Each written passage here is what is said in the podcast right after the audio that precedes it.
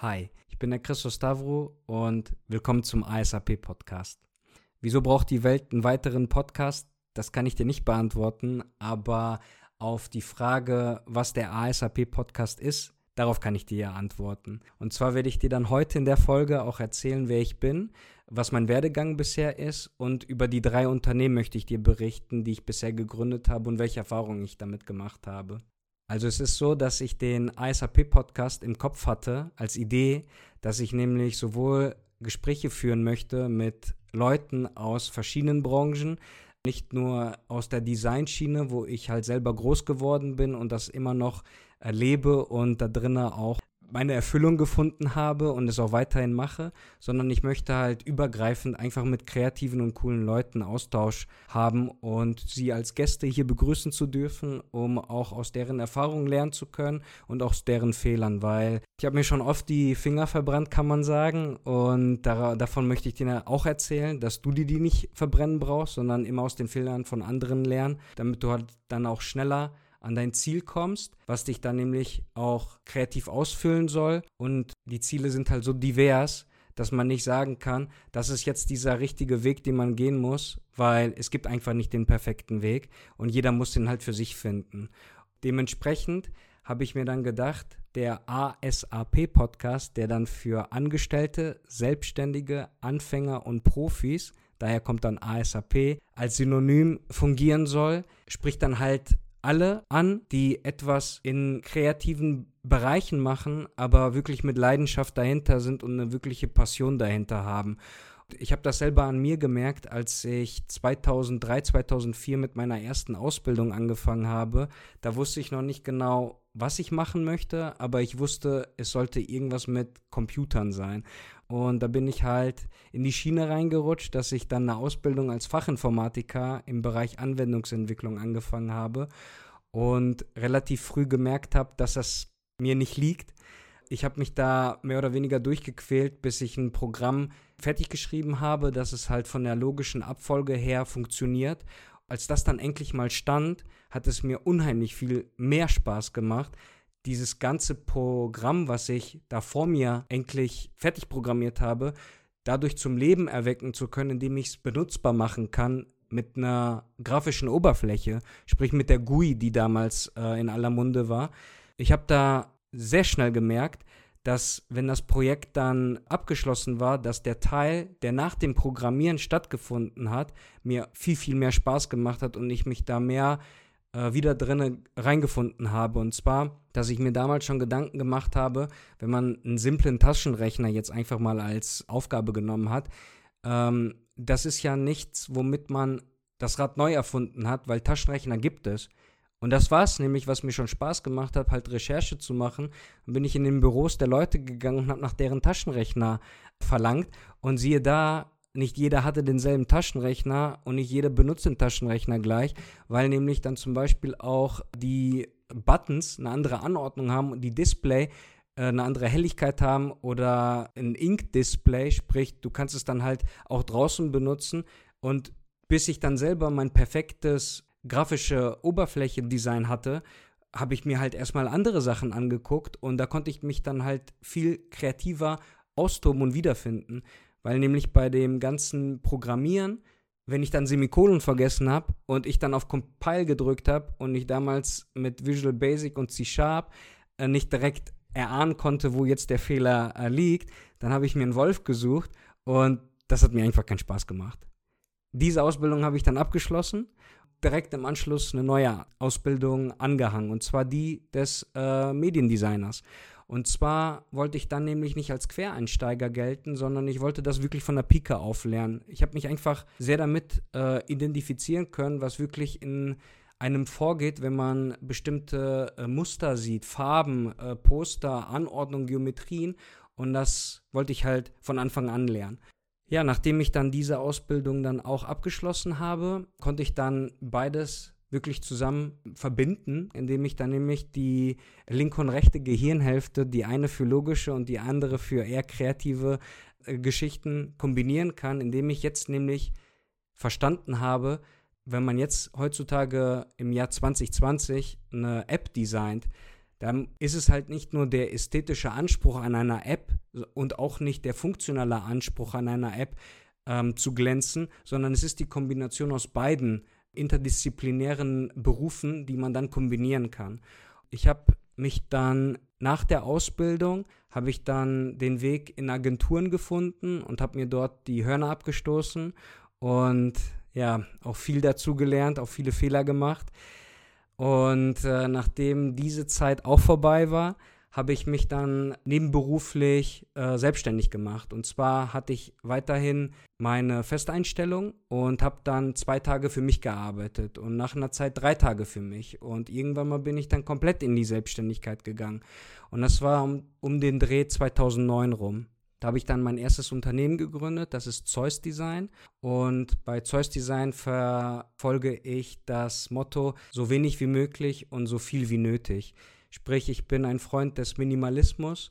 Im Minimalismus finde ich die Einfachheit und die Klarheit. Und genau das setze ich dann auch meinen Projekten immer als Anspruch, dass egal ob es jetzt eine App ist, irgendein responsive Design, eine Webseite oder einfach ein Dienst, der von jung bis alt benutzbar gemacht werden sollte, ist Einfachheit und Klarheit für mich das Wichtigste.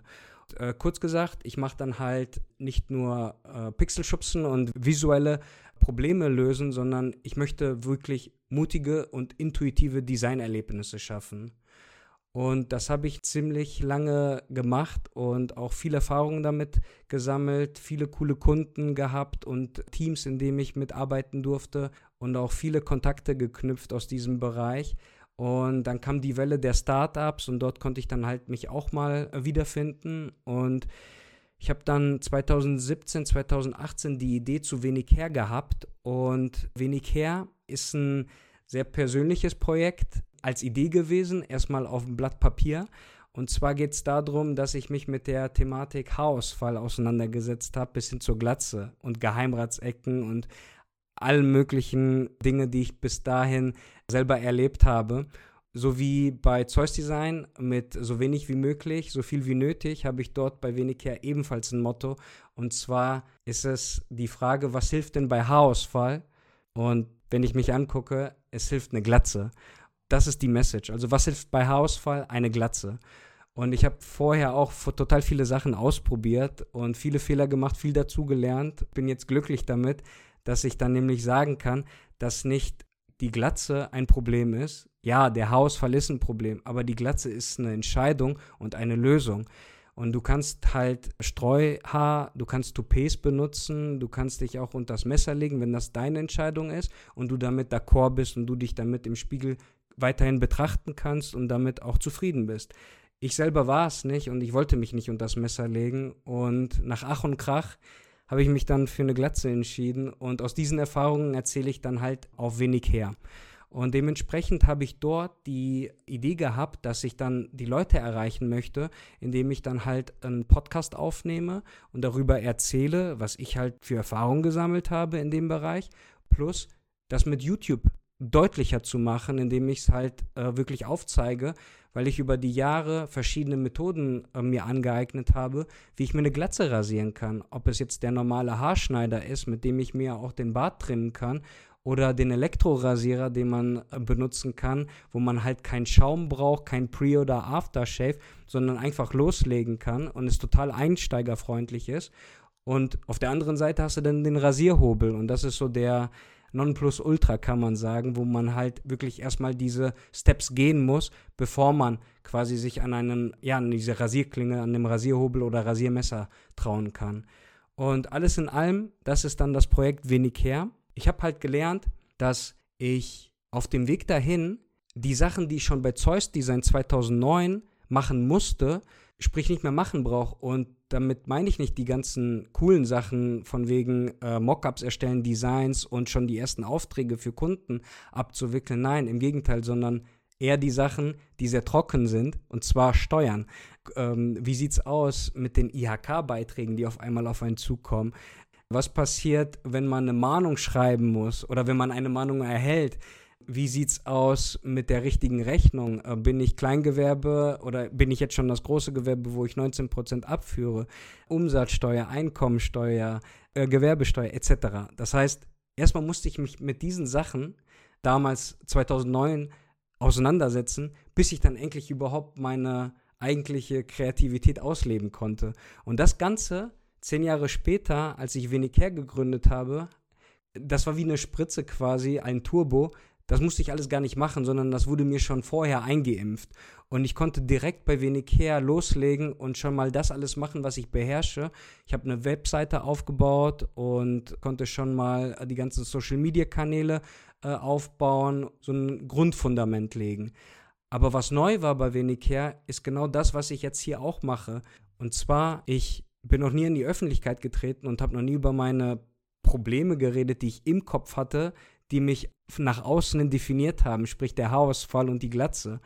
Und da musste ich mich dann halt auch erstmal auseinandersetzen. Aus der Sicht des Konsumers habe ich YouTube und Podcasts schon lange konsumiert, aber die zu produzieren ist nochmal ein Tag- und Nacht-Unterschied. Und dann muss ich mich halt damit auch erstmal auseinandersetzen. Wie sieht es mit einer Kamera aus? Was ist das richtige Mikrofon dafür? Welche Beleuchtung nimmt man? Mit welchen Tools schneide ich das? Und das alles habe ich dann während des Prozesses bei her gelernt.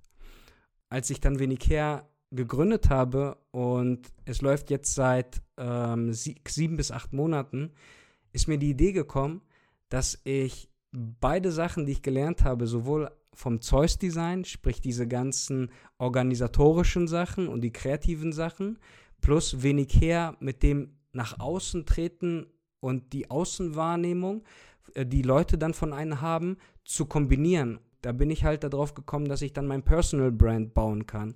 Mein Ziel ist es, dass ich dir nämlich, so wie ich es dir jetzt schon verdeutlicht habe, mein Weg ist ja nicht irgendwie ein Stein gemeißelt gewesen oder ich habe mir den nicht irgendwo angeguckt und habe gesagt, genau so möchte ich es machen, sondern ich bin irgendwie da reingeplumpst und es gab mal Abbiegungen äh, nach links und rechts und die waren nicht immer die richtigen, aber manchmal gewinnt man und manchmal lernt man.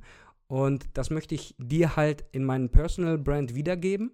Und da möchte ich dann halt auch vom Konsumenten zum Produzenten werden, indem ich dir nämlich von diesen Erfahrungen in Form von einem Podcast, einem YouTube-Video oder in Form von einem Blogartikel das einfach verdeutlichen, wie mein Weg bisher aussah, welche Tools ich auf dem Weg benutze, wie meine Workflows aussehen, wie ich produktiv werden kann oder was mich mal bremst. Und also dieser Austausch, der, der soll dann halt nicht nur eine Einbahnstraße sein, sondern du hörst quasi gerade nur meine Stimme.